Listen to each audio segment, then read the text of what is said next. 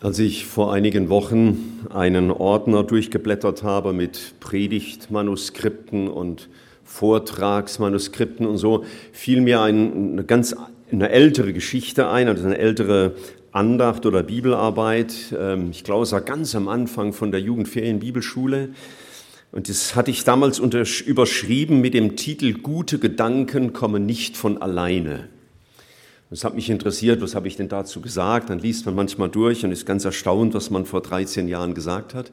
Aber der, der ähm, Titel ist mir so äh, gegenwärtig geblieben. Und dann habe hab ich ja in den letzten drei Predigten, die ich hier gehalten habe, über Matthäus 11, 29 auch viel gesprochen über unsere Gedankenwelt und unsere Gefühlswelt.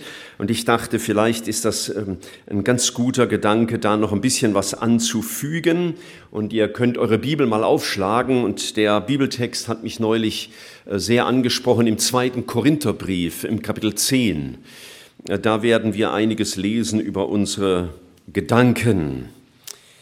Äh, ich nehme ja an, dass ihr alle denkt, äh, nicht nur jetzt, während ihr zuhört, und dass ihr auch manchmal Nützliches denkt. Und ja, jeder muss ja denken, auch in seinem Beruf oder in seinem Haushalt. Aber wir wissen auch, es gibt so eine ganze Menge Gedanken, die, die taugen nicht so schrecklich viel und die, die gefallen uns manchmal auch nicht. Aber wir kriegen sie nicht so einfach äh, weg oder überwunden. Und darüber wollen wir uns heute Morgen ein bisschen äh, Gedanken machen. Zweiten Korintherbrief, Kapitel 10.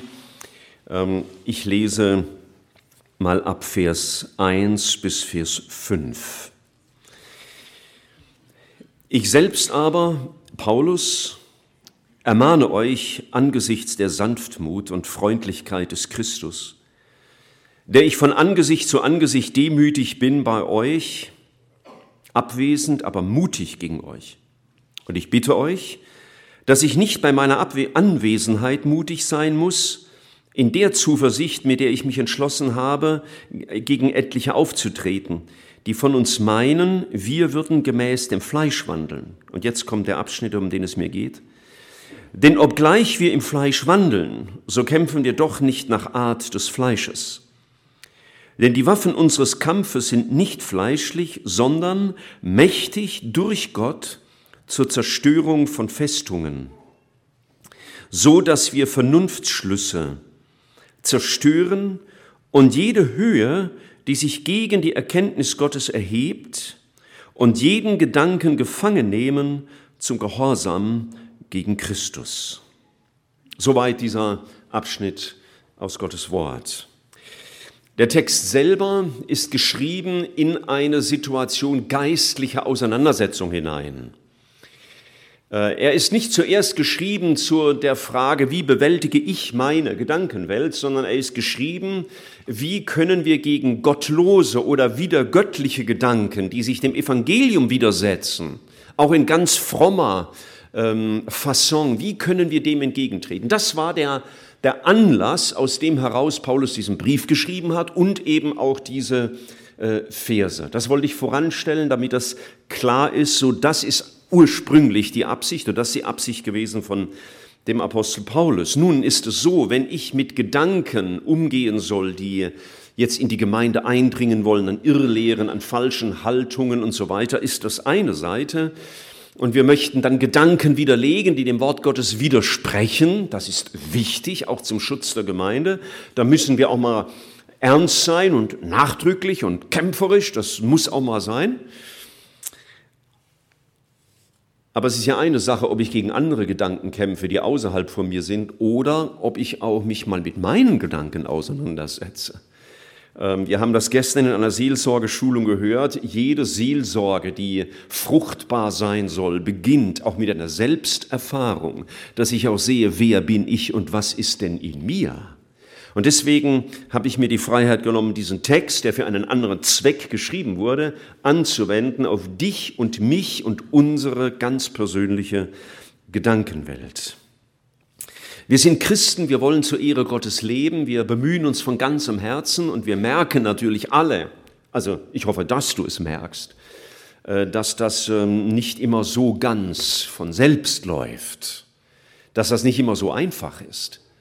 Äh, es tröstet mich immer sehr, dass der Paulus ein paar Kapitel vorher, im Kapitel 4, den Satz gesagt hat im Vers 7, Kapitel 4, Vers 7, wir haben aber diesen Schatz, und damit meint er das Evangelium, wir haben diesen Schatz in irdenen Gefäßen. Das irdene Gefäß, also das Gefäß aus Ton gewissermaßen im Bilde gesprochen, das bin ich. Und das zeigt auch unsere Schwachheit, unsere Begrenztheit, unsere Anfälligkeit und so weiter. Wir leben in der Begrenztheit unseres Menschseins, auch wenn es darum geht, gute Gedanken zu denken, die dem Herrn Ehre machen. Und dennoch, obwohl wir diese Begrenztheit spüren, werden wir aufgefordert, den guten Kampf des Glaubens zu kämpfen, wie es Paulus mal seinem Schüler Timotheus schreibt. Und er sagt auch in diesem Vers 3, den ich vorgelesen habe, hier im zehnten Kapitel, denn obgleich wir im Fleisch wandeln, so kämpfen wir. Doch nicht nach Art des Fleisches, aber wir kämpfen. Das heißt, ich sehe meine Begrenztheit, ich sehe mein Versagen, aber das führt uns nicht dahin, dass wir sagen, oh ja, das kriege ich eh nicht hin, lassen wir es halt sein. Nein, wir werden schon herausgefordert, auch mitzuwirken, damit das Evangelium in uns wirksam wird. Das hat schon der Kain von Gott gesagt bekommen. Im Kain stiegen Gedanken auf, die sehr hässlich waren, gegen seinen Bruder Abel. Und Gott sagte zu ihm, dass die Sünde vor der Tür läge und ihm in ihn eindringen wolle, diese Gedanken des Hasses. Und er sagte ihm, du aber herrsche über sie.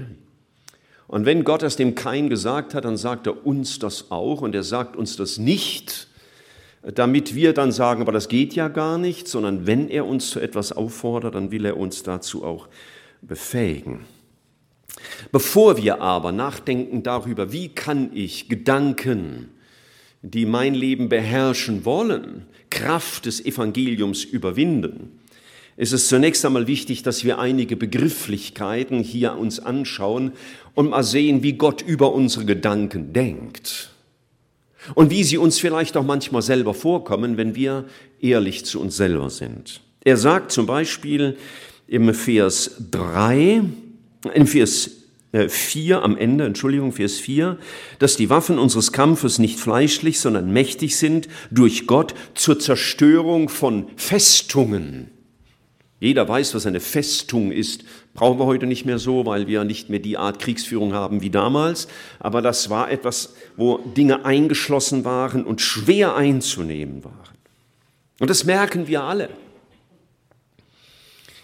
Äh, wie unsere Gedanken auch manchmal Zwängen unterliegen können. Wie wir eigentlich gerne anders denken wollten, aber gewisse Gedanken halten uns fest. Wir kommen nicht raus aus dem Dreh um gewisse Gedanken und Reaktionen und Gefühle. Es können Gedanken der Bitterkeit sein oder der Sorgen oder auch der Scham wegen meiner Schuld und ich werde damit nicht fertig. Es können Gedanken sein des Neides, die mich gefangen halten, oder das Gefühl, ich bin benachteiligt, alle haben es besser wie ich.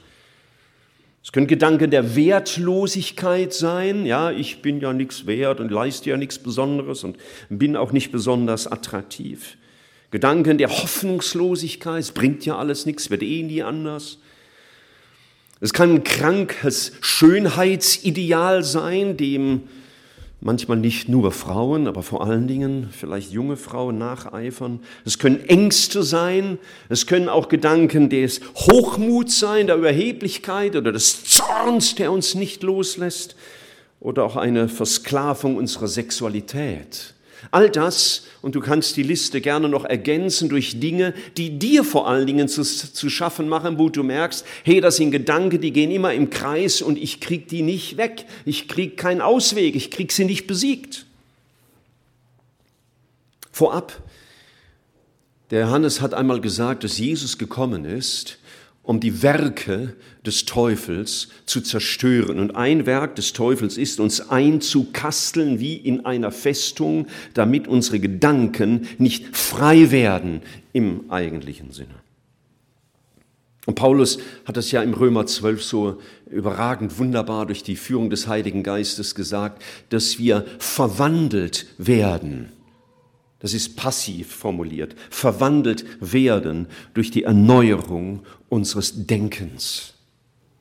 Das heißt, das Wort von der Festung ist nicht das letzte Wort, aber es ist manchmal eine realistische Feststellung dessen, wie es in unserem Alltag aussehen kann.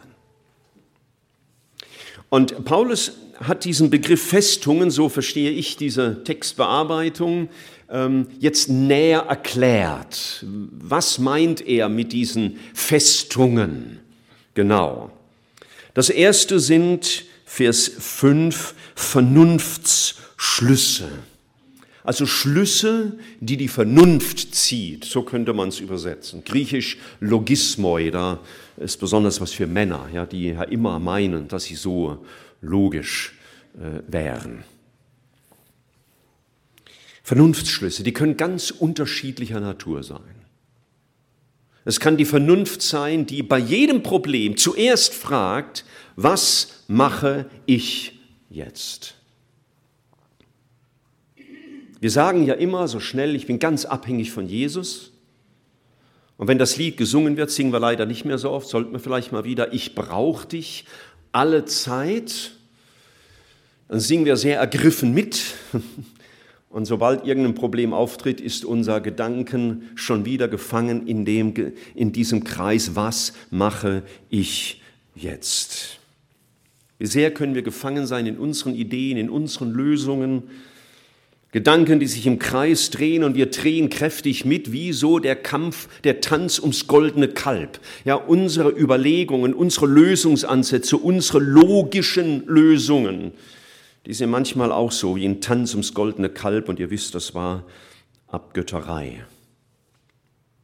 Jesus sagt uns dann aber später mal durch den Hebräerbrief, lasst uns wegsehen auf Jesus. Weg sehen, weg von diesem Gedankenkarussell hin auf Jesus. Und es hat mich neulich wieder gepackt. Ich liebe diese Geschichte sehr von, wahrscheinlich ja auch, von Josaphat. Der hat festgestellt, er ist von Feinden eingekreist und er tritt dann vor Gott und sagt, Herr, ähm, du siehst, wie es aussieht. In uns ist keine Kraft gegen diesen großen Haufen, der gegen uns kommt. Und wir wissen nicht, was wir tun sollen. Das war Wegsehen auf den Herrn. Er blieb nicht in diesem Karussell, was mache ich jetzt als Vernunftsschluss, sondern seine Frage war, Herr, was wirst du jetzt machen? Diese Vernunftsschlüsse können noch eine ganz andere Dimension haben, nämlich großartige Gedankengebäude. Ähm, ich meine, man, man kann das ja bei den anderen meistens ein bisschen besser beobachten, aber man ist ja selber gar nicht anders. Aber manchmal begegnet man Menschen, denkt, mein lieber Mann, der hat aber noch eine Meinung von sich. Ich weiß noch, als junger Bibelschüler, äh, da habe ich mal, war eine, eine äh, ältere Mitarbeiterin in Hemberg, äh, die uns so etwas mütterlich begleitet hat und die hat öfter mal zu mir gesagt, du hast nur Meinung von dir.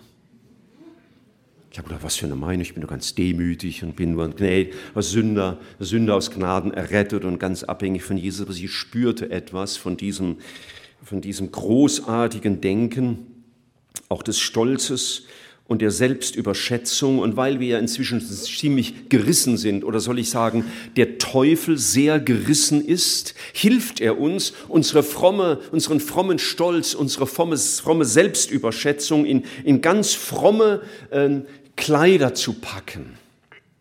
Es ist mir neulich begegnet, eine Frau berichtete mir von einem heftigen Konflikt mit einer anderen Frau, unter dem sie sehr litt. Und dann sagte sie zu mir, weißt du, ich habe ja gar kein Problem mit der anderen. Weil ich, ein Christ darf ja keine Probleme haben. Schon gar nicht Probleme, den anderen zu lieben und den anderen anzunehmen, zu ertragen.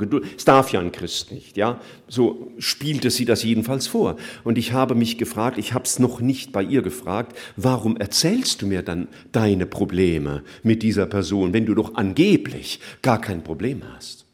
Schau, das können auch Gedankengebäude sein, dass man nach außen hin etwas vorspielt, ich habe doch gar kein Problem, und da drinnen kocht's, man hat nur nicht den Mut, es wahrzunehmen, äh, ja, wahrzunehmen und zuzugeben. Man kann äh, das auch sehen, wenn Menschen sehr große Überzeugungen von sich haben und das sehr stolz verteidigen. Ich habe mich heute Morgen erinnert an den Stamm Ruben. Äh, der Vater von Ruben und seinen elf Brüdern hat mal Segnungen ausgesprochen und, und dann später gab es noch andere, die über die zwölf Stämme was gesagt haben. Und da hieß es einmal, im Stamme Ruben gab es großartige Überlegungen. Die haben also großartige Gedanken gehabt, aber der Praxistest, der fiel immer wieder ins Wasser. Die Theorie glänzend. Die Praxis, naja. Paulus dagegen hat gesagt, durch Gottes Gnade bin ich, was ich bin. Und ich habe mehr gearbeitet als sie alle, aber eigentlich nicht ich, sondern Gottes Gnade, die mit mir ist.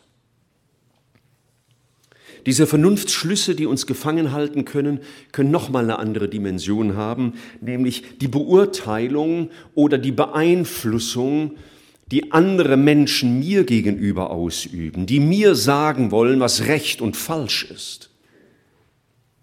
Es gibt Eltern, die lassen ihre erwachsenen Kinder nicht los und, und schreiben ihnen alle Dinge vor. So ganz subtil geht das. Ach ja, wenn du mich vergessen willst, ja, wenn ich halt alleine sein muss, ja, dann werde ich eines Tages tot in meiner Wohnung liegen, ja, so. Steht ihr? Das ist ja ganz nett formuliert und dramatisch formuliert, aber dahinter steckt nichts wie ein Gedankengebäude, das diesen jungen Menschen gefangen hält und ihn hineinpresst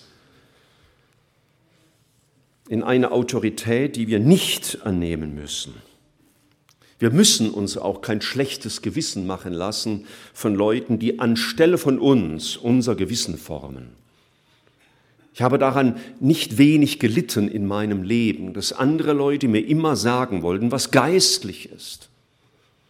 Vielleicht hat es ja auch manchmal gestimmt, aber manchmal, glaube ich, hat es auch nicht gestimmt, was sie mich lehren wollten. Und es war wichtig, dass ich aus diesem Gefängnis ausbrechen konnte, um zu sehen, Herr, was sagst du zu dieser Angelegenheit? Und der zu folgen. Auch das kann eine Festung sein, ein Vernunftsschluss, wo andere sagen, ist doch ganz logisch, ist doch ganz klar und alle müssen dann so denken wie ich. Nicht wenige Ehen leiden darunter, weil mancher Ehepartner so fromm ist, so überragend fromm, dass er dem anderen dauernd Not macht. Und der Ehepartner leidet. Paulus sagt, die, die erste Festung, die er schreibt, sind diese Vernunftsschlüsse, die so logisch und so folgerichtig klingen und doch so fromm und so biblisch und so theologisch unanfechtbar, in Klammer, angeblich. Und ehe ich diesen Gedanken verlasse, was mir immer wieder bewusst wird, hinter manchen Gedanken gibt es auch Hintergedanken. Man sagt ja manchmal, oh, der hat irgendwelche Hintergedanken. Ja? Er, ähm, fragt mich irgendwas, aber eigentlich hat er eine ganz andere Frage. Er will ganz woanders hin mit mir. Das ist manchmal nett und witzig, aber manchmal gar nicht. Und unsere Gedanken haben manchmal auch Hintergedanken.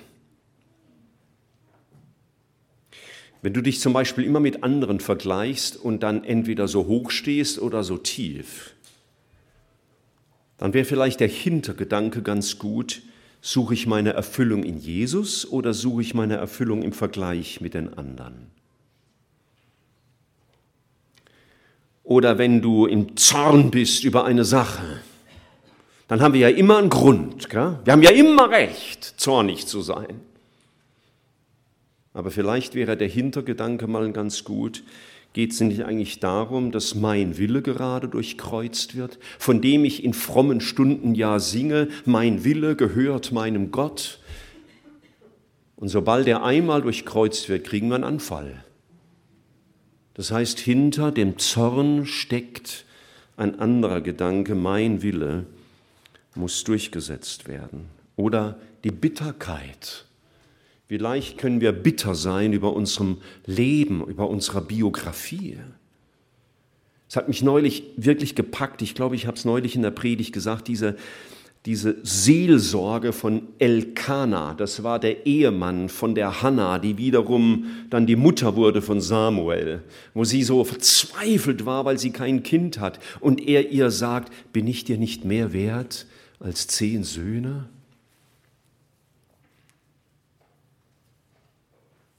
Und wenn du dir so wertvoll, äh, wertlos vorkommst, so wenig erfolgreich und beeindruckend, dann kann man diesem Gedanken gefangen sein. Aber der Gedanke, der dahinter steht, oder die Frage, die dahinter steht, die würde vielleicht lauten, was macht einen Menschen wertvoll? Vor allen Dingen vor seinem Schöpfer. Wir können das zusammenfassen, diesen, diese Betrachtungen, liebe Vernunftsschlüsse, falsche, eine falsche Haltung gegenüber Jesus oder gegenüber seinem Wort führt zu falschen Gedanken und Gefühlen. Vernunftsschlüsse werden wir nur durchbrechen durch die Wahrheit von Gottes Wort. Nicht meine Gefühle sind Wahrheit, nicht meine Gedanken sind das entscheidende Kriterium, sondern immer ist Gottes Wort die Wahrheit. Das ist manchmal sehr herausfordernd, kann auch mal anstrengend sein, den eigenen Gedanken das Wort Gottes gegenüberzustellen. Und dann muss der Grundsatz klar sein, Gottes Wort ist Wahrheit. Aber es ist nicht immer leicht, diesen Kampf auszufechten. Der zweite Begriff, der hier steht, Vers 5, 2. Korinther 10, Vers 5, so dass wir Vernunftsschlüsse zerstören und jede Höhe, die sich gegen die Erkenntnis Gottes erhebt, Es gab im Alten Testament Höhen, so nannte man das. Das waren so Hügel äh, irgendwo in Israel verteilt und auf verschiedenen dieser äh, Hügel haben die Israeliten Anbetungs- und Opferstätten eingerichtet. Da haben sie dann geopfert, ihre Opfertiere gebracht. Und der Grund war unter anderem, die Reise nach Jerusalem ist zu weit. Also können wir doch hier machen. Wieso immer nach Jerusalem? Ich meine, können wir auch hier machen. Und da war auf irgendeinem Hügel so eine Anbetungsstätte. Das heißt, sie haben Gott gedient, sie haben Yahweh gedient, sie haben Yahweh sogar gedient, wie er es wollte, mit Opfertieren und, und all sowas. Aber sie haben ihm nicht gedient, wo er es wollte. Da hatte Gott eben auch seine Vorstellung. Das heißt, sie dienten Gott, aber auf ihre Weise, nach ihrer Vorstellung, so wie es ihnen passte. Und darüber war Gott oft sehr zornig. Und manchmal, wenn das Volk sogar in einer großen Erweckungsbewegung zurückkam zu Gott, dann hat der biblische Autor geschrieben, aber die Höhen wurden nicht abgetan. Das heißt, es wurden noch nicht alle Vorstellungen, wie ich Gott dienen will, beseitigt. Die blieben einfach stehen. Ein Eigenwille, der Gott widerstrebt wenn man sich Gott nicht unterordnete. Oder nur so weit, wie es mir angenehm war, so weit, wie ich es wollte, letztlich. Und ich meine, der, der das letzte Wort spricht, ist immer der Höchste. Und wenn du und ich das letzte Wort sprechen in einer Frage, dann machen wir uns zu Gott. Denn Gott ist der, der das letzte Wort spricht, nicht ich. Aber wenn ich das letzte Wort spreche und daran festhalte, Gott äh, gehorche 80, 85 Prozent und für den Rest dann sage, ja lieber Herr, du kannst ja zufrieden sein, ich folge dir immerhin 85 Prozent, der Jona macht ja nur 77 Prozent, dann bin ich ja schon mal ein Stück weiter. Aber der, der das letzte Wort spricht, macht sich zu Gott. Und das hat Israel oft getan. Sie haben sich erhoben gegen die Erkenntnis Gottes, gegenüber der Wahrheit, die er geoffenbart hat.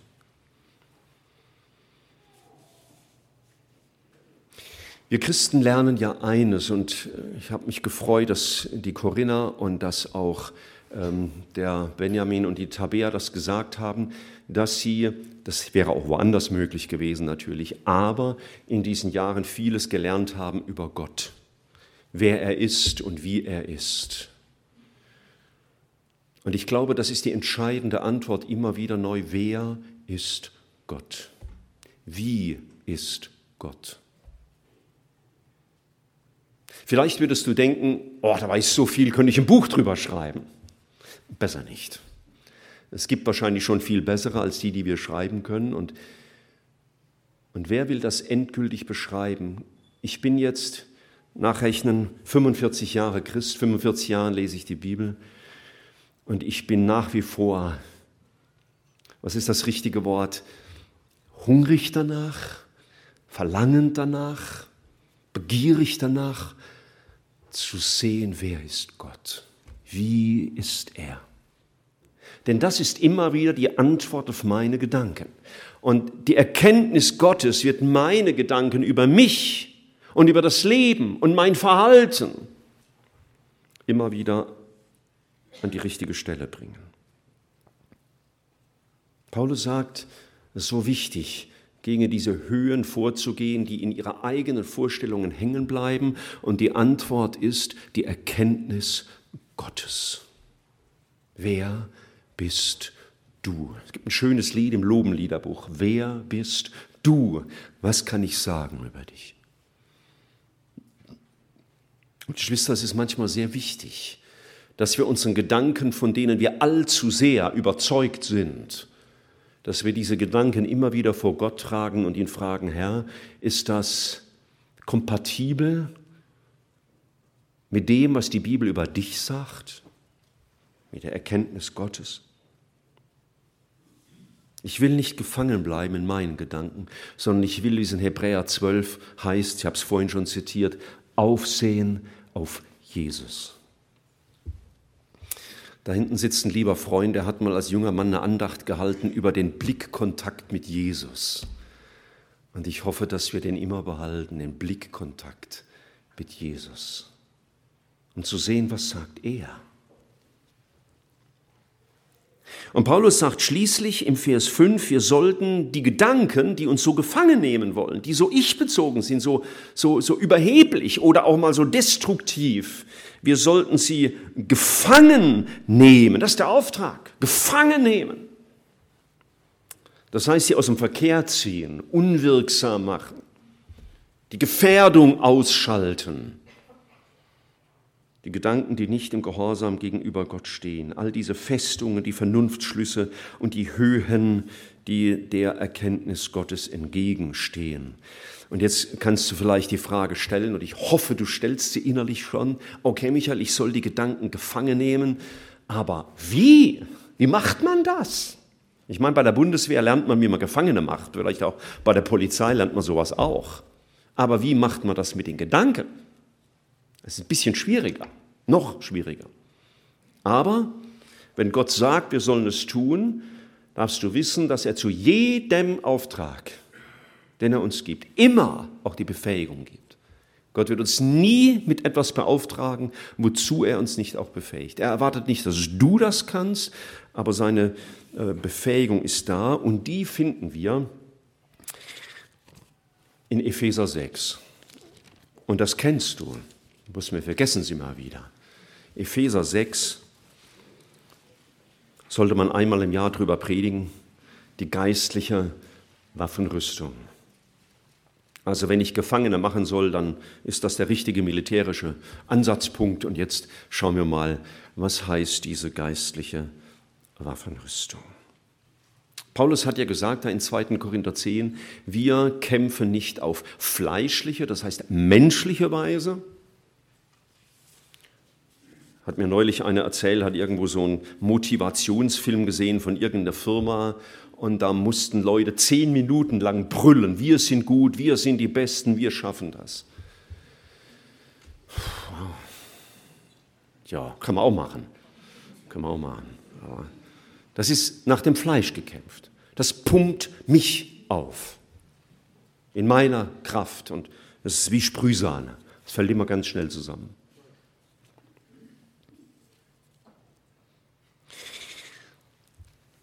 In der geistlichen Waffenrüstung steht im Vers 14, so steht nun fest, eure Lenden umgürtet mit Wahrheit. Das ist der Anfang.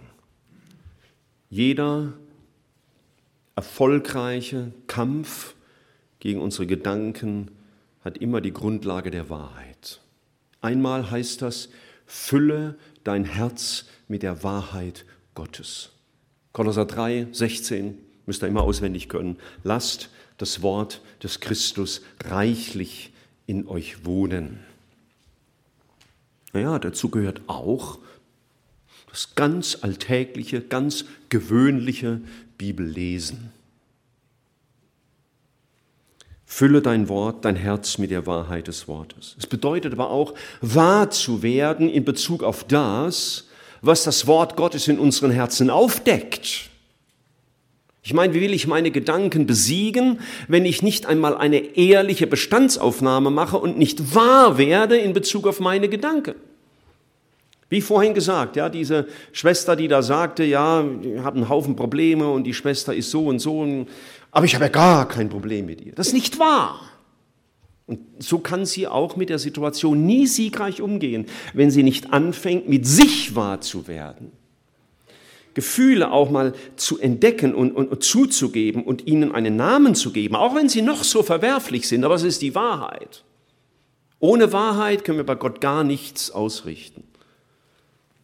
Und nebenbei, Jesus ist für Sünder gekommen, nicht für die, die nur edle Gedanken haben. Und wehe der frommen Einbildung und Selbsttäuschung, die ist wie Nebenhöhlenvereiterung. Kennt ihr das?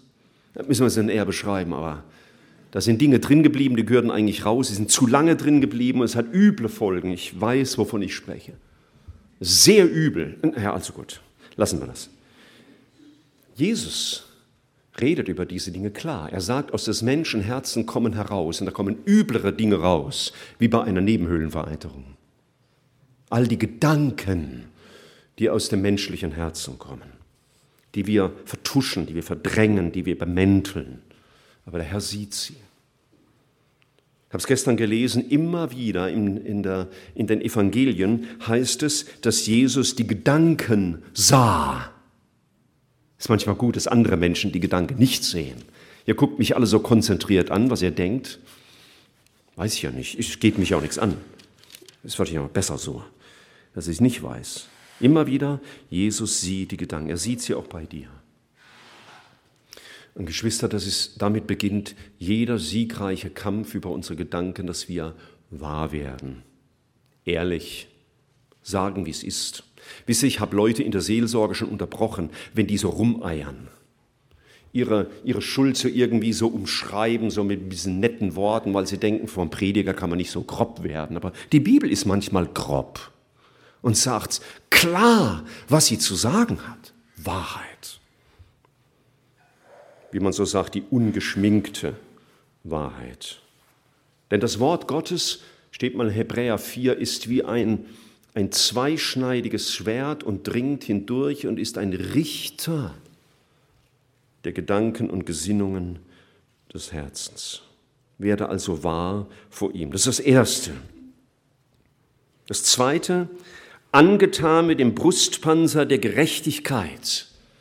War ein ganz entscheidender Ausrüstungsgegenstand für einen römischen Soldaten, den Paulus offensichtlich vor sich hatte, dass sein Oberkörper geschützt war durch einen Metallpanzer. Früher ähm, Lederpanzer. Das ist ein Bild für die Gerechtigkeit, das heißt die Gerechtigkeit, die Gott mir zuspricht. Aber die Gerechtigkeit Gottes kann nur insofern ihre Alltagstauglichkeit beweisen, wie ich wahr werde vor ihm mit meinen üblen Gedanken und sie benenne, wie er sie nennt und Buße dafür tun, zugebe. So sind sie. Wir können Vergebung nur entlang erlangen, wenn wir wahr werden vor anderen. Wenn wir unsere Sünde bekennen. Und weißt du, bekennen dieses Wort heißt im Griechischen homologeo, das heißt das Gleiche sagen. Das heißt das Gleiche sagen, wie Gott sagt über deine Gedanken. Das ist der, das ist der entscheidende Test. Das Gleiche sagen, wie Gott sagt über meine Gedanken. Nur so kann ich zur Gerechtigkeit, das heißt zur Vergebung, zum Schutz kommen. Als der König David seine Schuld vertuschen wollte, hat er später geschrieben im Psalm 32, wurde er im Prinzip todkrank. Nach Geist und Seele und Leib ist er dahin vegetiert, weil er nicht wahr wurde vor Gott. Es tröstet mich immer die Geschichte in Sacharja 3, da ist der hohe Priester Jeschua, der steht vor äh, dem Herrn und neben ihm steht der Ankläger, der Teufel und weist auf den Schmutz in seiner, an seinen Kleidern hin als ein Bild für Schuld. Aber es heißt so schön, der Jeschua stand vor dem Herrn. Er kam dahin mit seinem Dreck. So, da ist die Hilfe. Das ist unser Trost, unser Schutz.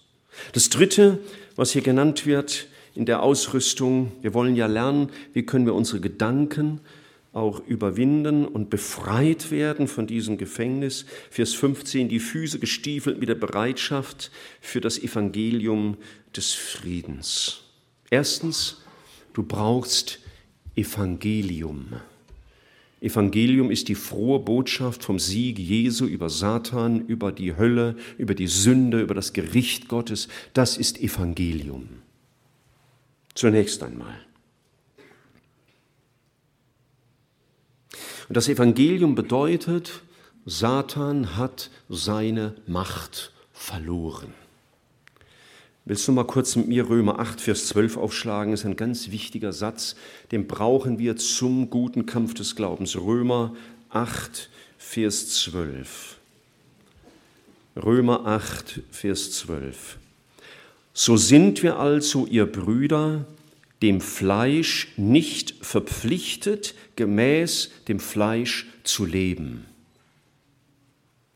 Ich könnte, auch über, könnte jetzt auch anwenden, so sind wir nun, ihr Schwestern, mal eine kleine Variante, nicht, nicht den Gedanken verpflichtet, meinen Gedanken zu leben.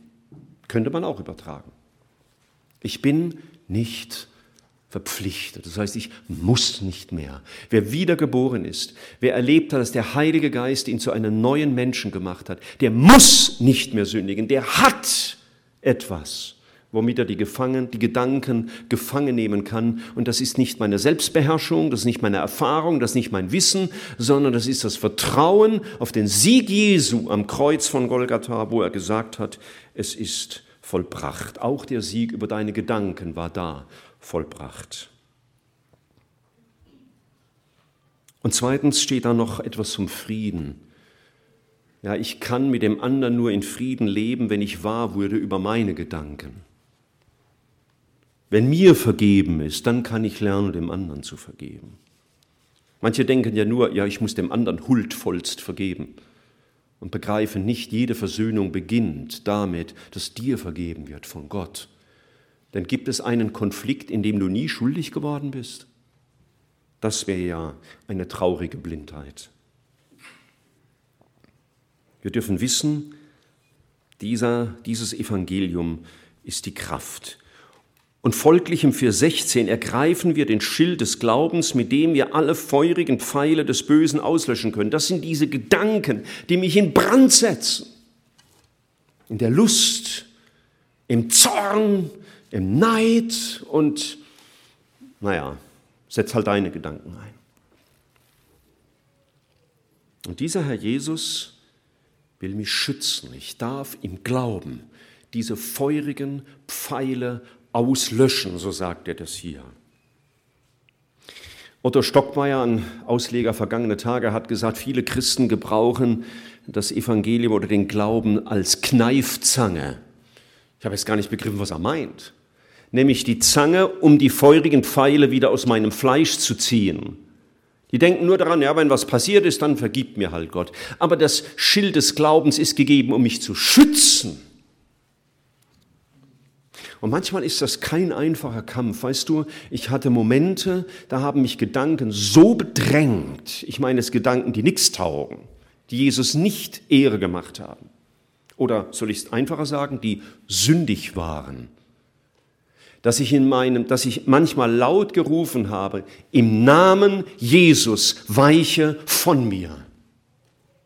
Ich glaube, dass wir glauben dürfen an einen völligen Sieg. Und diese feurigen Pfeile, die brauchen auch manchmal einen entschlossenen Kampf. Und manchmal stelle ich in mir fest, dass ich gar nicht bereit bin zu kämpfen. Ich wäre die Sünde gerne los, aber ich will nicht kämpfen. Aber die Bibel sagt, wir sollten das tun. Hier, die Waffenrüstung ist nicht für die Hängematte da so nach HB-Methode, dann geht alles wie von selbst.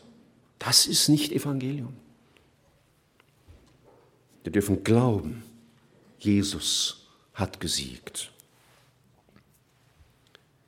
Und schließlich redet er vom Helm des Heils.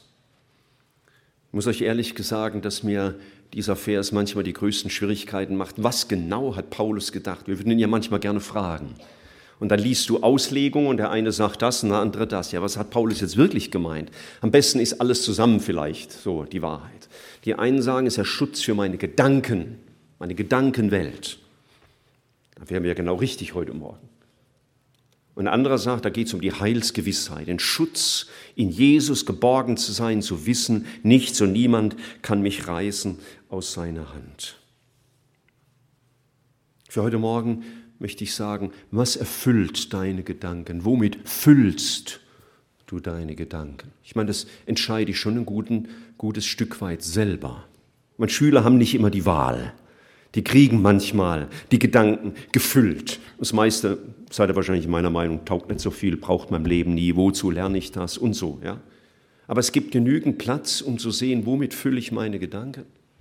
Und wisst ihr, so viele Christen haben keine Zeit für die Bibel.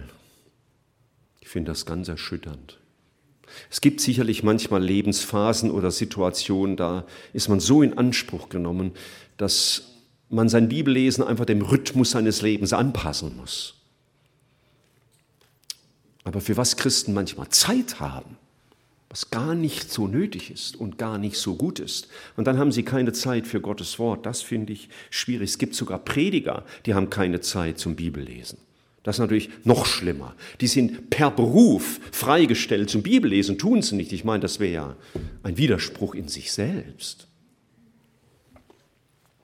Womit fülle ich meine Gedanken? Schau in einem Herzen, das vom Wort Gottes erfüllt ist, findet Satan nicht so leicht Eingang mit seinen Gedanken. Da steht dann schon ein Schild vorne wegen Überfüllung geschlossen. Ja? Mein Herz ist voll von Jesus. Da passt nichts anderes rein. Ich will mein Herz mit ihm füllen. Und dann heißt es hier noch etwas über das Schwert des Geistes im Vers 17, welches das Wort Gottes ist. Den Gedanken hatte ich eben schon angesprochen. Ja, was, was füllt dein Herz? Der, der David sagt mal in einem Psalm, ich will nachdenken über dein Wort. Er schreibt in einer sehr bedrängten Situation und dann sagt er, ich will nachdenken. Ich meine, das ist manchmal schwer. Ich weiß nicht, wie dir das geht. Manchmal muss ich dem Herrn sagen, Herr, mein Kopf ist gerade so voll und die, die Situationen, die mich beschäftigen, bedrängen mich so, ich kriege mein Herz gerade nicht frei, um dir zuzuhören. Kennt ihr sowas? Aber ich will nicht nachlassen, den Herrn zu suchen. Sagen, Herr, ich will aber über dich nachdenken, nicht über, nur über die Probleme und über das, was er mir antut und über was weiß ich was. Wenn ich erwache, sagt David mal, will ich satt werden an deinem Bild. Mit deinem Wort will ich erfüllt sein. Und er schließt die Gedanken ab im Vers 18, indem ihr zu jeder Zeit betet. So wird die geistliche Waffenrüstung verwirklicht im Gebet. Ich möchte den Rat geben, bete die geistliche Waffenrüstung durch. Mach sie zum Thema deines Gebets. Denke nach, während du betest, über die geistliche Waffenrüstung und sag, danke Herr, dass mir das zur Verfügung steht. Herr, das will ich jetzt in Anspruch nehmen für meine Situation. Und dann reden wir nicht mehr so viel mit unseren Gedanken. Manche führen ja auch Selbstgespräche. Es ist nicht immer nur ein Zeichen, dass jemand geistig nicht ganz gesund ist. Das ist einfach ein Ausdruck meiner Seele. Man redet dann mit seiner eigenen Seele. Asaf hat das ja so schön, oder die Kinder Korah in einem Psalm haben gesagt, was betrübst du dich, meine Seele? Aber wie oft drehen wir uns um unsere Gedanken und kommunizieren mit unseren Gedanken. Aber die geistliche Waffenrüstung hilft uns, aufzusehen oder wegzusehen auf Jesus.